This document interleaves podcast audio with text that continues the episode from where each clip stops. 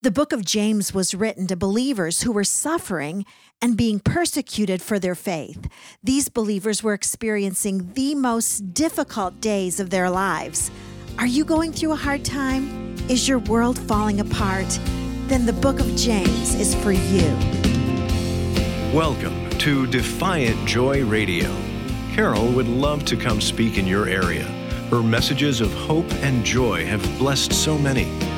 Contact us today at justjoyministries.com or call toll free 1 855 569 5433 to arrange an appearance at your next women's group or conference. Now, here's Carol with today's inspiring message. Let's hear what the Holy Spirit speaks through James, the earthly brother of Jesus Christ.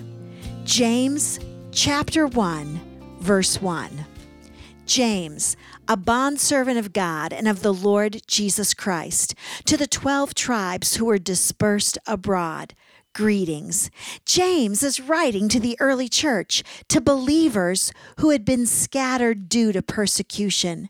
James is writing to believers who were dealing with trials and persecution. He was writing to believers who were suffering and to believers who were being tempted. James was writing to believers who were under extreme cultural pressure. James is writing to you and to me. I always say that the part of the New Testament that starts in Romans and goes through Revelation may not have been written to you, but it was definitely written for you. What is the very first thing that comes out of James' mouth? What is the very first thing that this believing, powerful brother of Jesus chooses to say to believers who are in desperate need of a plan? James gives them an anointed strategy of how to live during times of economic upheaval, of loneliness, of unfair treatment, and of cultural persecution. James chapter 1, verse 2. Count it all joy, my brethren, when you encounter various trials. Count it all joy. You know, if this were the only verse that James ever wrote, it would have been enough for me and for you.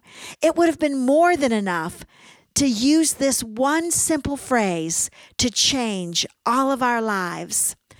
Now, how can a person consider trials a reason for joy? This is a remarkable New Testament command.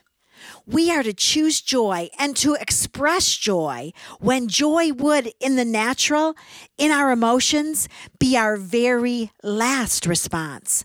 When our lives are falling apart, when we're dealing with loneliness, when we don't have enough money to pay the bills, when our health is not strong, James directs us to a healthier alternative than depression.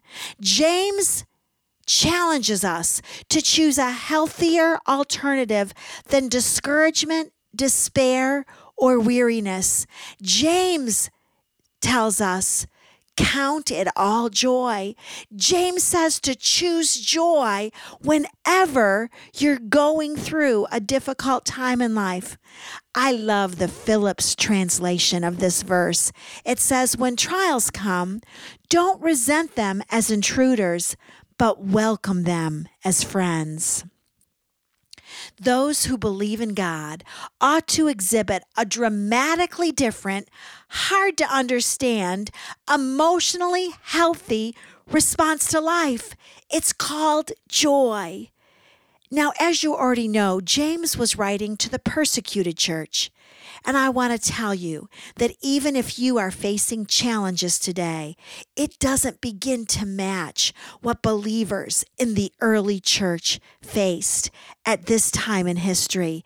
I don't want to make light of the struggle that you're facing today, but the truth of the matter is this Very few people in all of recorded history have ever faced the level of intense opposition as did the early church. Whatever you're facing today, my friends, you need to go through it in obedience and in agreement with this verse in James chapter 1. Consider it all joy, my brothers and sisters, whenever you encounter various trials. One thing that really sticks out to me are two three letter words all joy. One translation says pure joy, another translation says genuine rejoicing. James is telling us 50 50 is not enough. James is telling us 75% joy and 25% discouragement is not enough. 99% joy and 1% discouragement does not get the job done in your life. You need to count it all joy, 100% genuine joy and rejoicing. Now, let me help you with this for just a minute. Joy is not an emotion, joy is a fruit of the Holy Spirit. Joy is the benefit that one receives when you spend time in His presence. It's a daily choice that a believer makes regardless of their life circumstances. Psalm 16:11 tells us this, in his presence there is fullness of joy. So the only way you will ever count it all joy when you're going through a trial or a hard time in life is by staying in the presence of the Lord himself. James is not saying pretend to be happy because pretense will get you nowhere. James is saying to rejoice, to worship, to stay in the presence of the Lord when your life is falling apart. James is telling believers from every time in history to snuggle up into the joy of your Father's presence. Worship rather than whine, and praise rather than pout. You know, joy and happiness are different. I hope you realize that. Happiness is an emotion, joy is a fruit of the Holy Spirit. Happiness is circumstance oriented, circumstance driven, and circumstance bought. Joy comes from one place and from one place alone His presence. It's the only place you will ever receive joy is in his presence. You know, if I'm shopping for new tires for my car, I'm not going to go to Victoria's Secret to try to purchase them, am I? If I want the best piece of chocolate in the city in which I live, I will not go to Sears to try to find Godiva chocolate when you know what you need, you got to go to the right place to find it. And the only place you will ever find joy is spending time in his presence. Now, James says in James chapter 1 verse 2, consider it all joy, my brethren, whenever you encounter various trials. Not if, but whenever. I hate to tell you this today, but trials are going to come. They are inevitable in life this side of heaven. You don't believe me? Well, let me read to you what Jesus, the brother of James, said in John chapter 16, verse 33. These things I have spoken to you that you might have peace. In the world, you will have tribulation, but cheer up. I have overcome the world. Joy is our Holy Spirit directed strategy for how to get through a trial in life. See, Jesus knew that there were going to be days on planet Earth that would be torturous, that would be disappointing and volatile. And his answer to our pain was the joy of his presence. His answer to our sorrow was the joy of His presence. His answer to our outrage was the joy that only comes from living a life in his presence. You know, we have made a drastic mistake in life because we have allowed trials to be joy robbers in our lives. That whenever we encounter a various trial in life, what we do is we go into a fit of depression. But Jesus and James are in agreement on this. And that's because the Holy Spirit is speaking through James. We should allow trials to actually be joy boosters in life. They should up our level of joy, they should up our temperature of joy. Now, let me tell you one more thing that James is saying in James chapter 1, verse 2. Whenever you encounter various trials, that means more than one. I hope you're not screaming yet.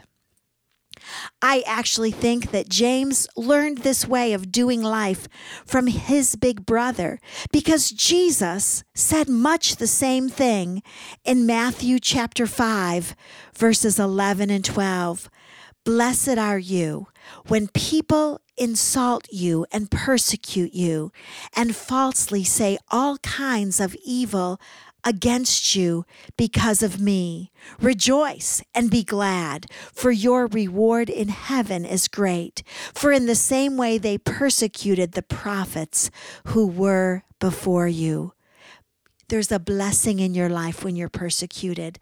James and Jesus and the Holy Spirit are in agreement in your life today. Whenever you see a trial coming in life, lift your hands in worship. Whenever you see a painful experience coming towards you, snuggle into the presence of Jesus Christ Himself. Whenever you see a storm predicted on the horizon of your life, don't panic. Don't sweat. Don't stress out, but open your Bible and begin to worship. Stay in a place of prayer. Stay in a place of praise. Look into the face of the risen Savior and say, Jesus, I want to experience your presence right now. Go back to the upper room with James and the other apostles and spend time in prayer and wait for the power of God to be delivered into your life. We're so glad you were able to join us today. The Just Joy staff would love to hear from you. Please call us at 1 855 569 5433. That's 1 855 Joy Life or simply go online to justjoyministries.com. And remember, Carol is always available to speak in your area.